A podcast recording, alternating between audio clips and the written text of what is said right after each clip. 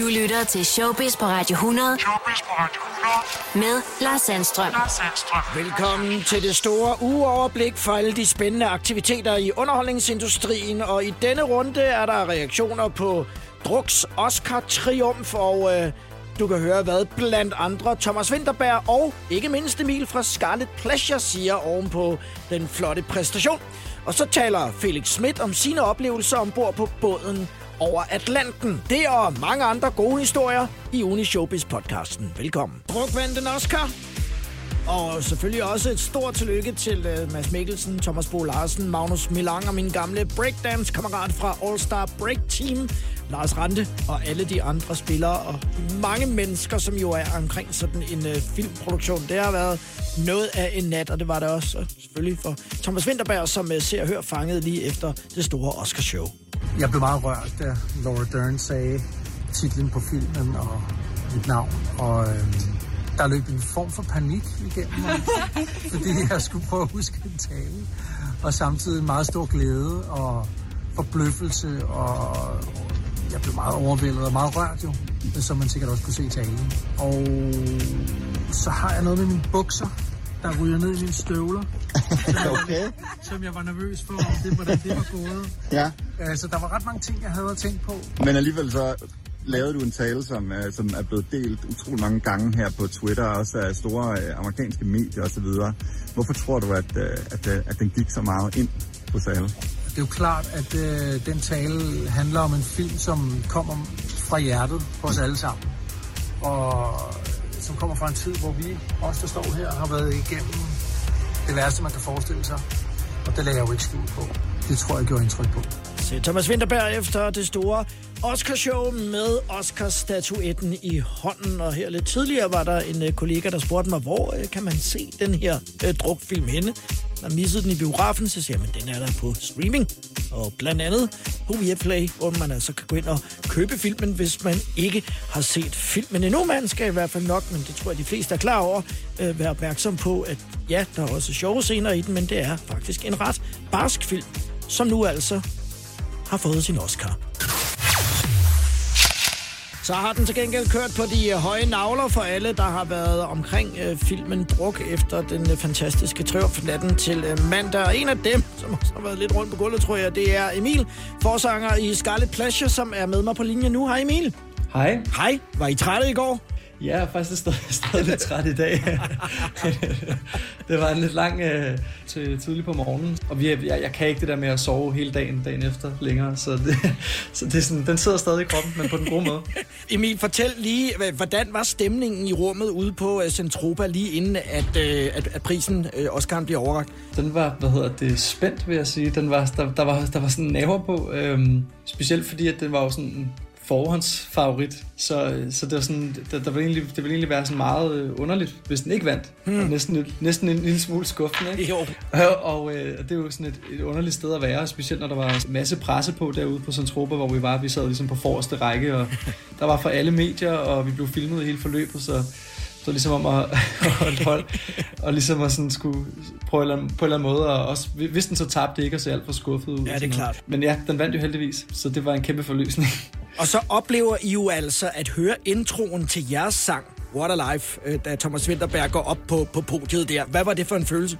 Nej, men altså, det, det var som om, at lige i momentet, så, så var der så meget, altså, der var både konfettirør, og vi, vi råbte som om, at vi havde vundet øh, EM-finalen, og det var, altså, så, jeg lagde først et mærke til det, øh, sådan lidt på bagkant, øh, altså sådan, så, ja, men det er selvfølgelig noget, der gør, at man bliver sådan, ja, lige ved at revne af stolthed, ikke? Altså, det, ja, det var et meget, meget rørende moment, at se ham gå op og holde den fantastiske tale der. Ja. Jeg læste, at I i gruppen havde lidt samme følelse som, øh, som at spille på orange scene på Roskilde. Kan, kan du forklare det? Ja, det er rigtigt. Altså, jeg tror også, det er fordi, det er noget tid siden, vi har været ude at spille, så de der momenter, hvor, at, øh, hvor der er noget på spil, og, og man på en eller anden måde øh, får nogle, nogle, nogle sejre i livet, det, det, det kan helt klart godt sammenlignes det der med, at man, øh, man ligesom lægger, alle, lægger, al sin, lægger al sin energi over i et projekt, ikke? Og, og så på en eller anden måde, at det lykkedes. Det er helt klart helt deroppe. Det er lige så stort moment for os. Mhm. og nu er det her jo øh, ikke bare, kan man sige, et stykke øh, håndværk, I har lavet og har leveret en sang, øh, som er kommet med i, i filmen, fordi der er jo ligesom flere lag i det at levere netop øh, øh denne her sang. Øh, også fordi, at det var øh, Thomas Winterbergs nu afdøde datter Idas øh, favoritsang. Hva, hvad betyder det for jer? Ja, altså, ja, det var i hvert fald en af hendes yndlingssange, det, og hun havde spillet, det, både hende og, og Winterbergs kone havde, havde, havde lyttet meget til det nummer, og havde også været med til at foreslå, at han skulle bruge det. Øh, og det er klart, at det, det gør selvfølgelig, at, at man øh, også føler, at, at det er mere end, end, end bare at have et nummer med i en film. Det føles som om, at det, at, ja, det gør det ekstra betydningsfuldt både for os og alle dem, der er involveret, at alle sådan nogle ting her, som priser og sådan noget, det gør også, at man føler, at der er noget, der er med til at ære hendes minde, og det, det er vi rigtig glade for at være en del af. Har I også følelsen af her, at, øh, at Oscar'en også er, er jeres? Øh, altså, men på, på, på sådan meget, meget yderligt mandat, føler vi også selvfølgelig også, at vi har en lille, en lille indvirkning i det, men øh, altså, man kan sige, man er jo lidt på udbanen her, fordi at øh, filmbranchen er, er jo noget, noget helt andet, og, og der er sindssygt mange mennesker involveret i at lave en film. Modsat, når man laver en sang, så er man jo som regel ikke mere end 4-5 stykker, vel? Er meget mindre hold, end der er omkring at lave en film, så, så på, på en eller anden måde, så tror jeg, at alle føler, at de har en, en brik. Alle, der var med til at lave den film, føler, at de har en, en indvirkning på, at den har vundet en Oscar. Men, øhm, og jeres ja. sang har jo i den grad også været med til at, øh, at hype den, altså ikke mindst her i Danmark, men selvfølgelig også ude i, øh, i de andre lande. Hvordan tror du, det bliver at spille den live? Når I kan få lov til det. Nu starter I 1. november måned. I kører den helt sikre med os. Ja, ja, præcis. I, i Struer i november. Ja, ja, ja, præcis. Ja, men det er Libre Marcella, altså. Altså, det, det glæder vi os sindssygt meget til. Altså, det, det tænkte vi også på allerede sidste efterår, da filmen kom ud, at der, der kunne vi allerede se det for os, fordi vi har selvfølgelig allerede spillet den. Den kom jo ud i 2019, og ja, ja. det har allerede været, været, været et fedt nummer at spille live, men jeg tror, den kommer til at ja, få en helt anden, altså sådan, ja, en helt anden modtagelse end før. Ja, så, øh, så sidder I, så ærger jeg lidt over nu, at I først skal ud i november måned, når det nu snart kan lade sig gøre. Hvad går I og laver i øjeblikket? Ja, men vi får skrevet en hel masse ny musik, og der kommer også noget nyt øh, lige om lidt og sådan noget, så, så vi har selvfølgelig øh, bare lagt fokusen på at få lavet det nye, og så... Øh, så er vi også i gang med at øve op, fordi der er jo en, en lille sådan, dør på klem, for at vi også godt kan ja. komme ud til sommer og ja. spille nogle af de mindre festivaler. Ja. Øhm, så det håber vi selvfølgelig sygt meget på kommer til at ske.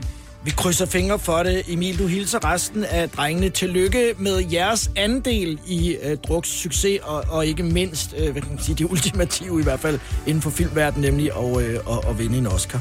Tusind tak. Ja, det er sindssygt. I tre uger spenderer seks danske kendiser, blandt andre Lars Løkke Rasmussen og kendiskokken Umut Sakaya, hinandens selskab ombord på båden, der sejler over Atlanten. En af dem, som også er med i besætningen, det er TV-vært Felix Schmidt, som er med mig nu på linjen. Hej Felix. Hej Lars. Sidder du i striktrøjen og, og hygger dig? Det er faktisk lige præcis, hvad jeg gør. Faktisk. Ja, jeg sidder i striktrøjen, der er øh, kaffe i koppen, og solen skinner. Alt er roligt.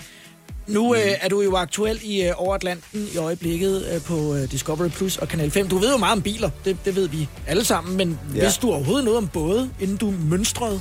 Øh, ej, det var ikke meget, vil jeg sige. Altså ikke andet end, at jeg vidste det om både, at jeg godt kan lide at sejle, og jeg har også været øh, på nogle øh, få ture og sejlet lidt rundt, og også været længere end et enkelt døgn på en båd. Men jeg har selvfølgelig aldrig nogensinde øh, været i nærheden af det øh, eventyr, vi har været på. Så, så på den måde vidste jeg jo ikke rigtig, hvad jeg kastede mig ud i, andet end at det var noget, jeg havde øh, drømt om og havde lyst til.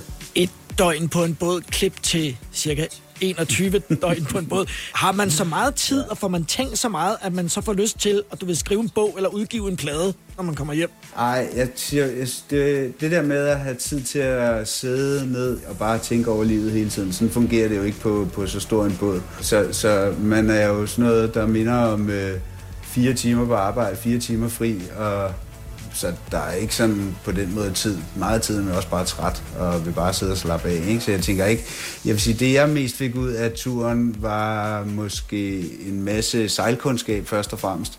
Og have adgang til Jesper og Martin, de to kaptajner, og al deres viden og erfaring var jo bare guld værd. Ja. Så ja, det var også det, jeg havde sat mig for hjemmefra, at jeg ville bruge så meget af tiden som muligt på at lære at sejle. Skal du så købe en båd mm. nu? Det kan jeg ikke afvise kommer til at ske, Lars.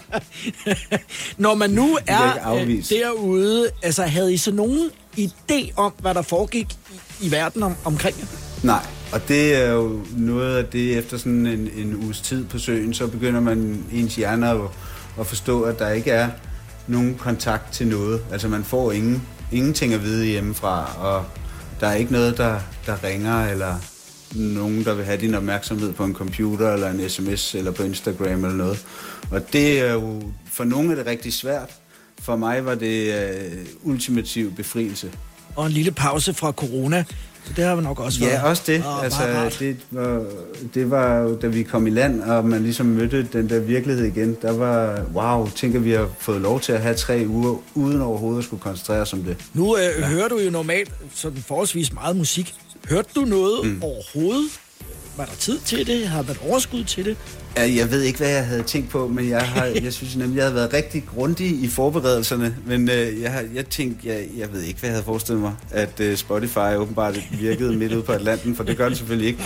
Og det var faktisk øh, lidt det samme for os alle sammen, så det var egentlig kun Umut, der havde øh, taget tid til at, at downloade noget musik. Ja. Så det var Umuts playlist, der kørte øh, i, i tre uger, ja.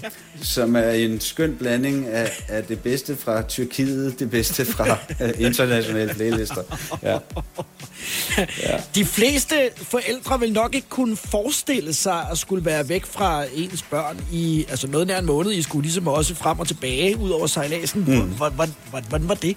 Ja, det var, det er selvfølgelig også en af udfordringerne ved det, men nu synes jeg, altså bare det, at det var i december, vi var væk, så tænkte jeg, at øh, de i hvert fald var travlt beskæftiget herhjemme øh, med alt muligt med nisser og gaver og hvad man nu laver i december. Ikke? Det er jo en dejlig børnemåned. Ja. Så jeg tænkte, de kommer nok ikke til at savne mig så meget. og det prøvede jeg at tænke rigtig meget på, så jeg ikke kom til at savne dem alt for meget. Ja. Igen, når man først har været derude lidt, så bliver man nødt til at affinde sig med, at det nytter ikke noget at sidde og bruge hele turen på at være ked af det og savne noget, når man er blevet præsenteret for øh, sådan et kæmpe eventyr.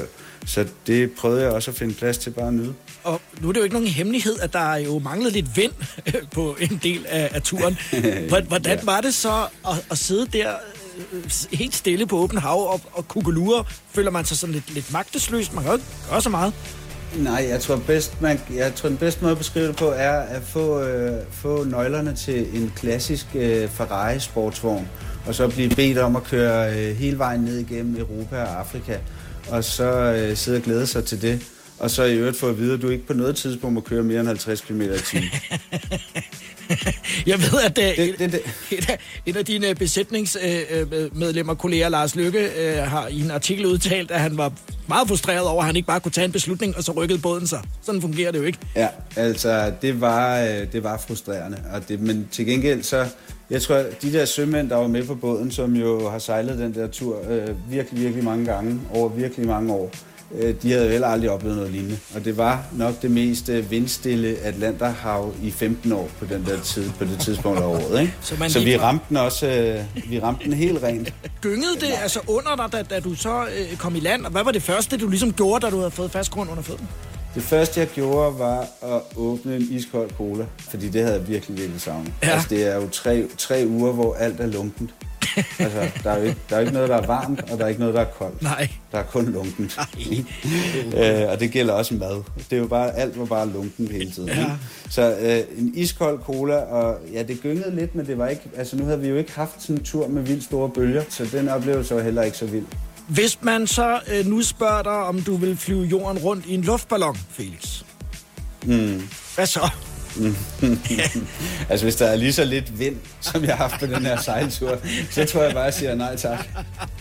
nej, men jeg er, øh, jeg kan godt overtales til sådan nogle øh, eventyr, kan jeg mærke. Ja. Øhm, så det vil jeg da ikke afvise, jeg vil sige ja Nej. ligesom du heller ikke afviser, at du måske bliver bådejer inden for øh, nej. Ja, fremtid. Felix, mm. tak for øh, oplevelsen. Man kan jo kigge med. Det er søndag på Kanal 5 over Atlanten, og ellers øh, på Discovery Plus, hvor man kan se alle afsnittene. Øh, tak for, tak ja. for turen, og tak for snakken. Selv tak, og have en god dag alle sammen. Felix Schmidt i Showbiz. Det kan være, der var nogen, der øh, varmede op til øh, Oscarshowet i nat med øh, det seneste afsnit af Over Atlanten. Det er jo søndag aften, og det kører på Kanal 5, og ellers kan det streames på Discovery+. Plus talte med Umut i sidste uge, som fortalte, at øh, besætningen havde været lidt spændt der på kajen på, hvordan Lars ville være med reference selvfølgelig til øh, tidligere statsminister Lars Løkke Rasmussen, som jo var en del af besætningen på den sæson, der kører netop nu. Og det var jo meningen, at øh, Lars Løkke og hans øh, fem medbesætningsmedlemmer skulle være gået i land i Karibien på Aruba, men vejret ændrede sig jo, øh, så øh, båden jo altså lang tid lå i blikstille vand, og der var ikke nogen vind i sejlene, og derfor så begyndte tidsplanen for, hvornår man ligesom kunne nå frem, og hvor man ville komme frem til, at skride, og det var altså noget, der udfordrede Lars Løkke Rasmussen. Følelsen af tabt kontrol, det er jeg ikke vant til. Jeg har da mistet fodfæste en gang imellem, men så har det været i mine egne hænder at komme op og stå igen, og jeg indrømmer blank, jeg havde det svært ved, at jeg ikke var med til at træffe den beslutning, og bare kunne sidde og se på, at vi ikke sejlede nogen steder, siger Lars Lykke om øh, dagene på havet, hvor skibet bare lå i øh, fuldstændig smult vand. Det var enormt frustrerende pludselig at være degenereret til sådan en, der bare sad der. Og andre traf beslutningerne, siger Lars Løkke Rasmussen til øh, Se og Hør. Og her refererer han altså til øh, den rigtige kaptajn på båden i denne omgang, Jesper Bank, tidligere OL-vinder. Men jeg pressede også lidt på, fordi jeg lavede et Excel-regneark, hvor jeg prøvede at regne mig frem til, hvornår vi ville være i land. Først var det den 19. december, så var det den 20., så var det den 21., så var det den 22., og til sidst går Jesper Bank jo altså ind og ændrer kurs på skibet, så man i stedet for ender på Saint Martin, en karibisk ø, hvor besætningen så altså går i land i det sidste afsnit. Der var nogle dage, hvor jeg følte mig uden for indflydelse, måske også med til at bekræfte mig i, at jeg ikke trives ret godt med at være uden for indflydelse, siger den tidligere statsminister, som jo altså så efter han kom i land, har meddelt, at han er i gang med at stifte et nyt parti, som prøver at blive opstillet til næste folketingsvalg. Følg med i Over Atlanten på Discovery Plus og på Kanal 5. Nu er der lidt øh, royal musik her i baggrunden, og det er så fordi, vi skal på øh, bonede gulve, for øh, prins Christian han skal jo i første omgang konfirmeres her den øh, 15. maj med et lille sluttet selskab efter alle coronarestriktioner, som det er meldt ud af kongehuset. Og så er der så lidt sommerferie, hvor han kan forberede sig på altså at blive kostskoleelev på Herlufsholm Kostskole. De har nogle fede skiferier, det ved jeg, for jeg i en del år har været guide på dem, men der kommer vi ikke til at se prins Christian, og det må han ikke. Og det måtte prins Nikolaj, Joachim og Alexandras, dreng heller ikke da han var der. Men det er en anden sag.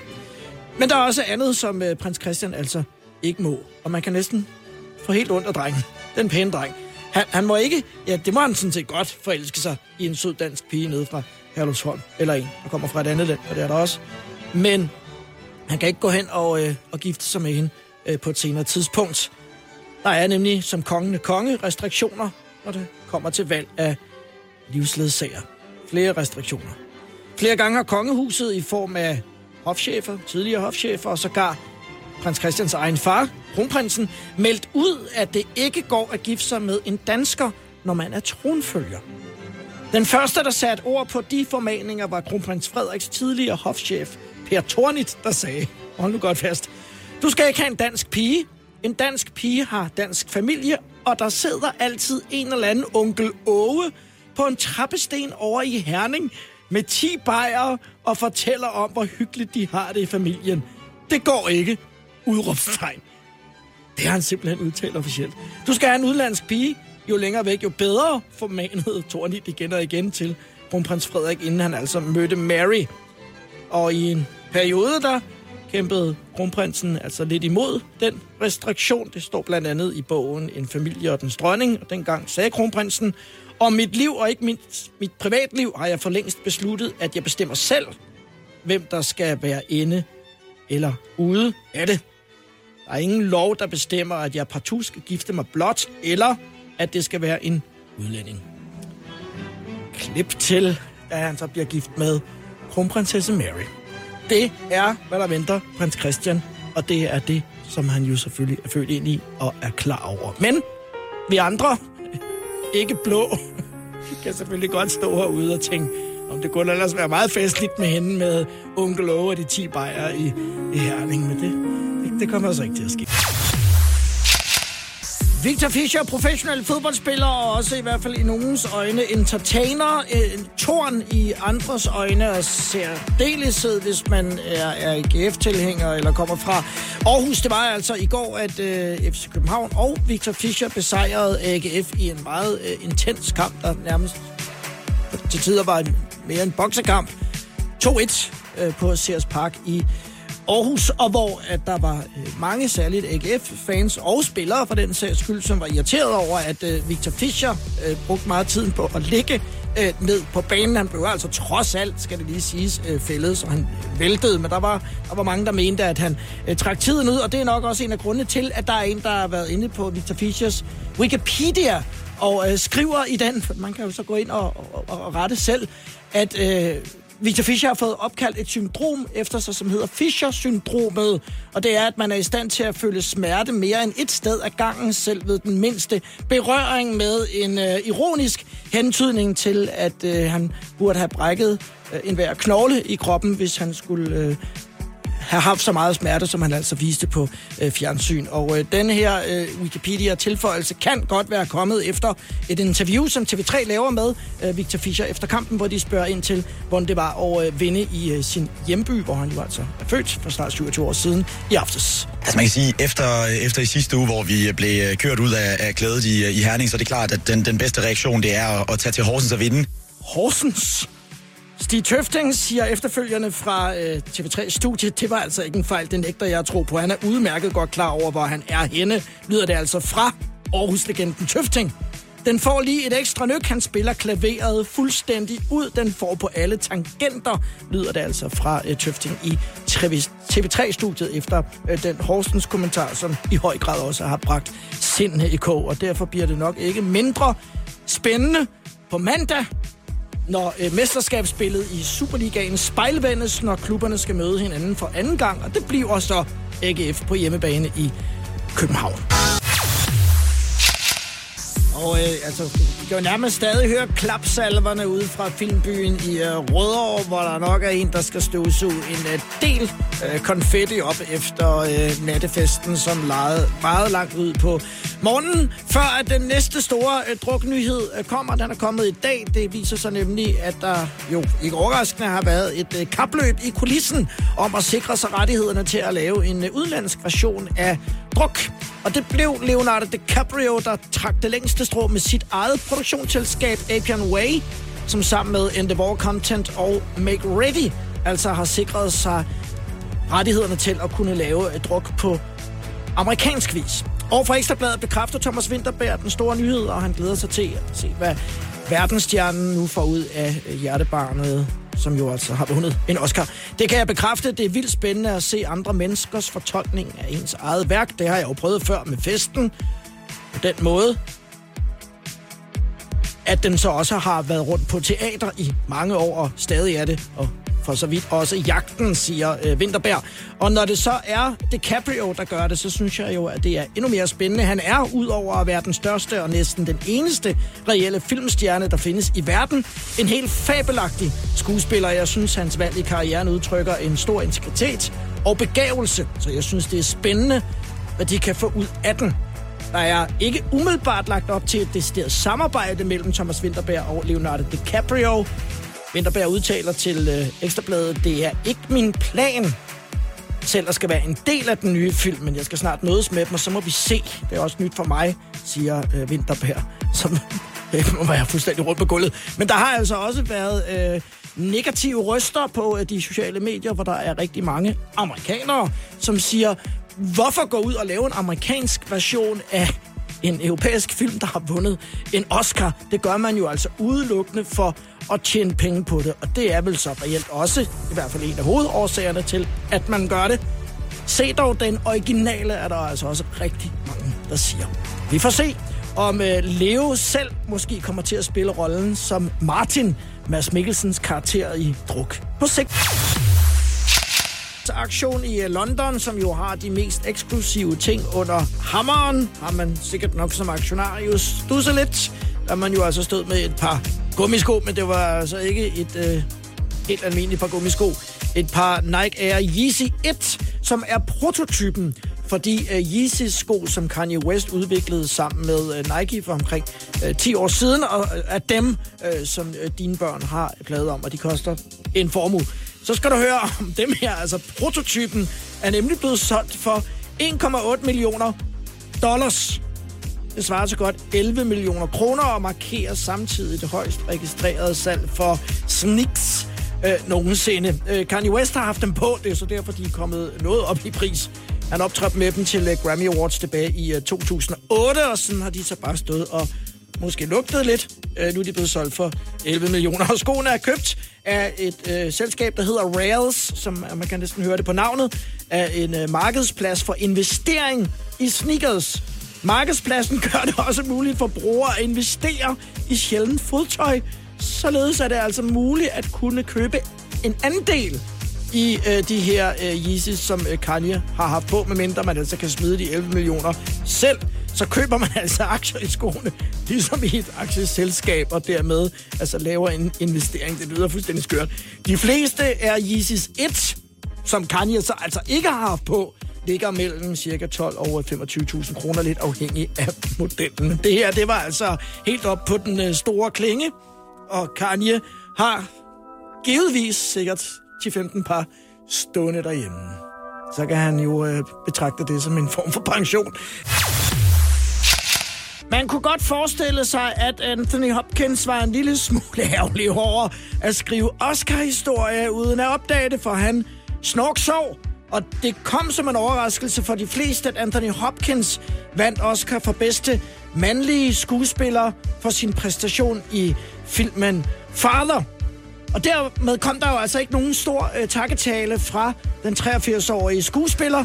Den kom først langt senere, det hele blev en lille smule akavet, og meget tyder også på, at skuespilleren selv havde forventet, at det var hans øh, afdøde kollega, der døde i en alt for ung alder, Chadwick Boseman, som altså skulle løbe med titlen.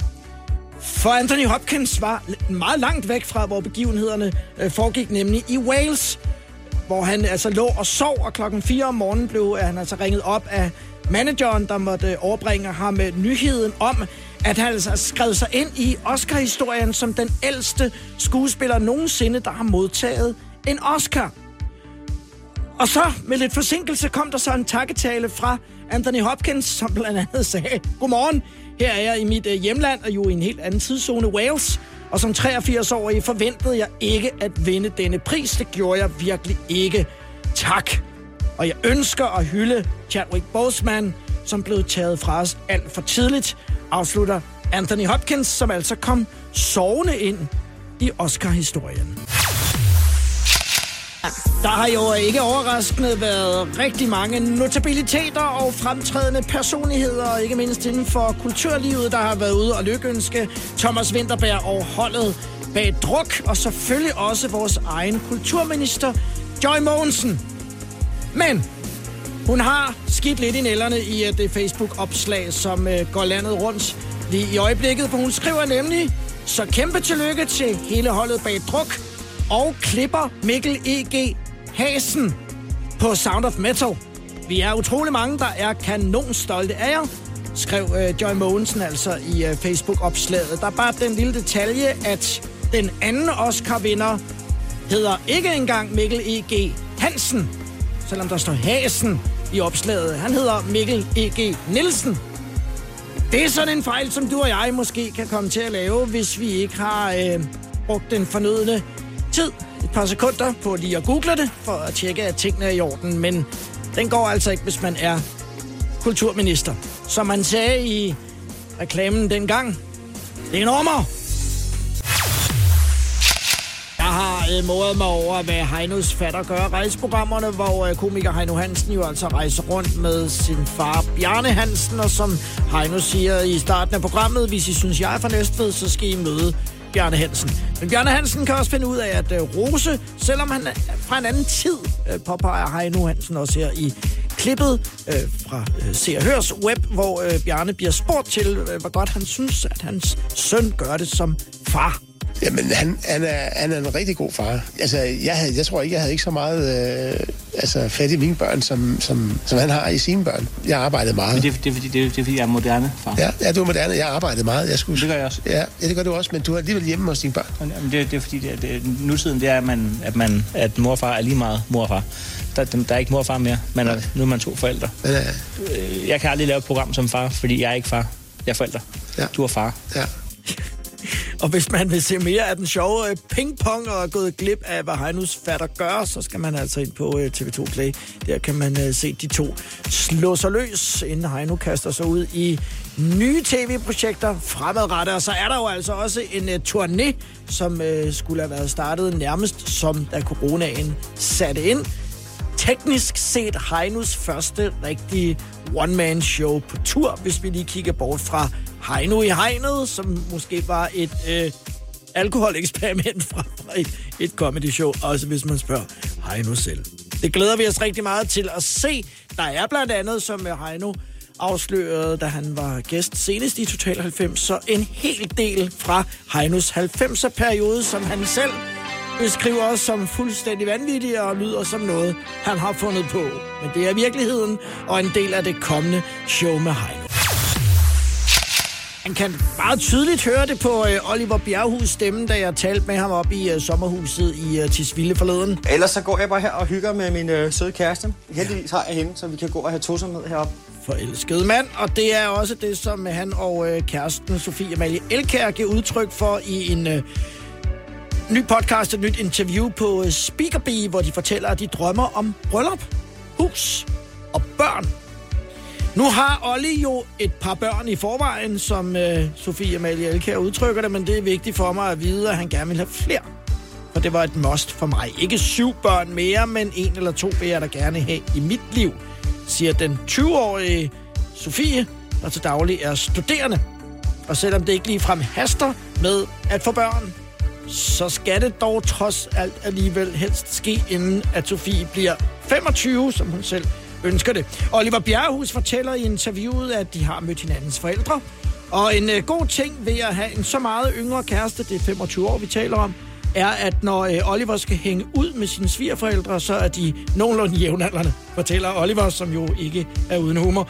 45-årige Bjerrehus har tidligere fortalt, at han ikke ser nogen problemer i den aldersforskel, der altså er mellem ham og Sofie. Og det kan så altså være, at øh, børneflokken bliver udvidet med tiden, men nu er øh, nogle af Olivers børn også efterhånden ved at være voksne, så er, der, så er der plads i bilen til flere. Hugo Helmi stepper for at komme ud og spille live, og inden der udgive det album, som er blevet til her under corona, som skal være Hugo Helmis comeback efter en øh, nedtur med misbrug og kedelige avisartikler, som efterhånden heldigvis ligger noget tid tilbage. Nu kan Hugo Helmi glæde sig over lidt overraskende at være dukket op på den liste, som Koda laver. Det er jo altså brancheorganisationen, der sørger for, at øh, de forskellige kunstnere får deres øh, penge for det musik, der bliver spillet, eksempelvis i radioen, og det gælder også i udlandet. Og der er altså kommet en øh, ny opgørelse, som øh, viser, hvilke øh, danske numre, som er de mest indtjenende øh, numre i udlandet i 2020, og her ligger Hugo Helmis debutsingle, gennembruddet Please Don't Lie, altså på en flot fjerdeplads.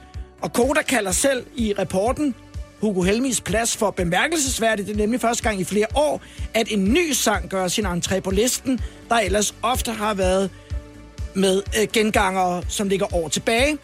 Nummer 1 er Love Someone med Lucas Graham. 2'eren er Seven Years med Lucas Graham. 3'eren er Barbie Girl. Femeren øh, Martin Jensen og Solodancer, så altså øh, som et relativt nyt nummer i forhold til de andre. Please Don't Lie fra Hugo Helmi ind på øh, en fin placering der. Jeg havde jo sådan set bare håbet på, at sangen ville gøre det muligt for mig at komme i gang herhjemme. Jeg havde ikke min vildeste fantasi drømt om, at det her ville ske, sagde øh, øh Hugo Helmi, da han tilbage i 18 pludselig så øh, Please Don't Lie stryge ind på hitlisterne, blandt andet i Tyskland, hvor nummeret gik hen og blev rigtig populært. Tillykke til Hugo Helmi. Aqua har jo engang vundet en pris for eksport af dansk musik. Der er et stykke vej til det endnu, men det er i hvert fald en øh, rigtig god indsats fra Helmi. Komiker Torben Chris fortæller til BT, at han er ved at være godt træt af, at hvis han synes, det er sjovt at lægge et lille muntert indslag op på sin egen Facebook, ja, så vælter det ind med øh, aggressive øh, kommentarer fra folk, som har ondt i røven og som bliver stødt over det, som jo bare er en harmløs joke. Og han savner dengang for 25 år siden, som Torben Christ selv udtalte, at det var en joke, bare var en joke. For 20-25 år siden kunne man godt lave nogle ekstremt vilde jokes. Det kan godt være, at folk ikke synes, at joken var sjov, men de vidste, at det var en joke. Men det er bare ikke tilfældet mere, siger Torben Christ og forklarer, at folk altså hurtigere bliver stødt over alt muligt. Og det forklarer han i videoen, der også ligger på BT's web, der hedder Ondt i røven. Ej, jeg er blevet smittet, mand. Jeg er blevet smittet af en, en, en massiv omgang ondt i røven. Altså, det er fordi, så mange andre har ondt i røven, og nu kan jeg bare mærke, at nu er jeg bare blevet smittet. Altså, åh, puha. Og derfor, altså, jeg ved godt, at mange folk de har ondt i røven i det hele taget den her tid, fordi det er corona, og så har man god tid til at klage. Men jeg synes alligevel, nu er det fandme blevet for meget. Siger Torben Chris i indledningen til videoen Ondt i røven. Du kan se den 18 minutter lange video med en opsang til, at vi måske en gang imellem bare skal tage det en lille smule roligt og tage en joke for en joke inde på BTD. De sidste konfettirester er knap nok ramt gulvet hos Centropa, før Mads Mikkelsen er på banen igen. Det er nu bekræftet, at Mads Mikkelsen skal spille over for blandt andre Harrison Ford i den kommende Indiana Jones film, der indtil videre bare bliver kaldt Indiana Jones 5. Hvilken rolle Mads Mikkelsen skal spille, kan Mads Mikkelsens manager, Ulrik Møller Jørgensen, dog ikke løfte sløret for endnu. Men det er i hvert fald sikkert og vist, for der har været talt om filmen siden 2016, at den vil få premiere også i de danske biografer den 29. juli 2022. Den er blevet skubbet et par gange. Det bliver ikke Steven Spielberg, der skal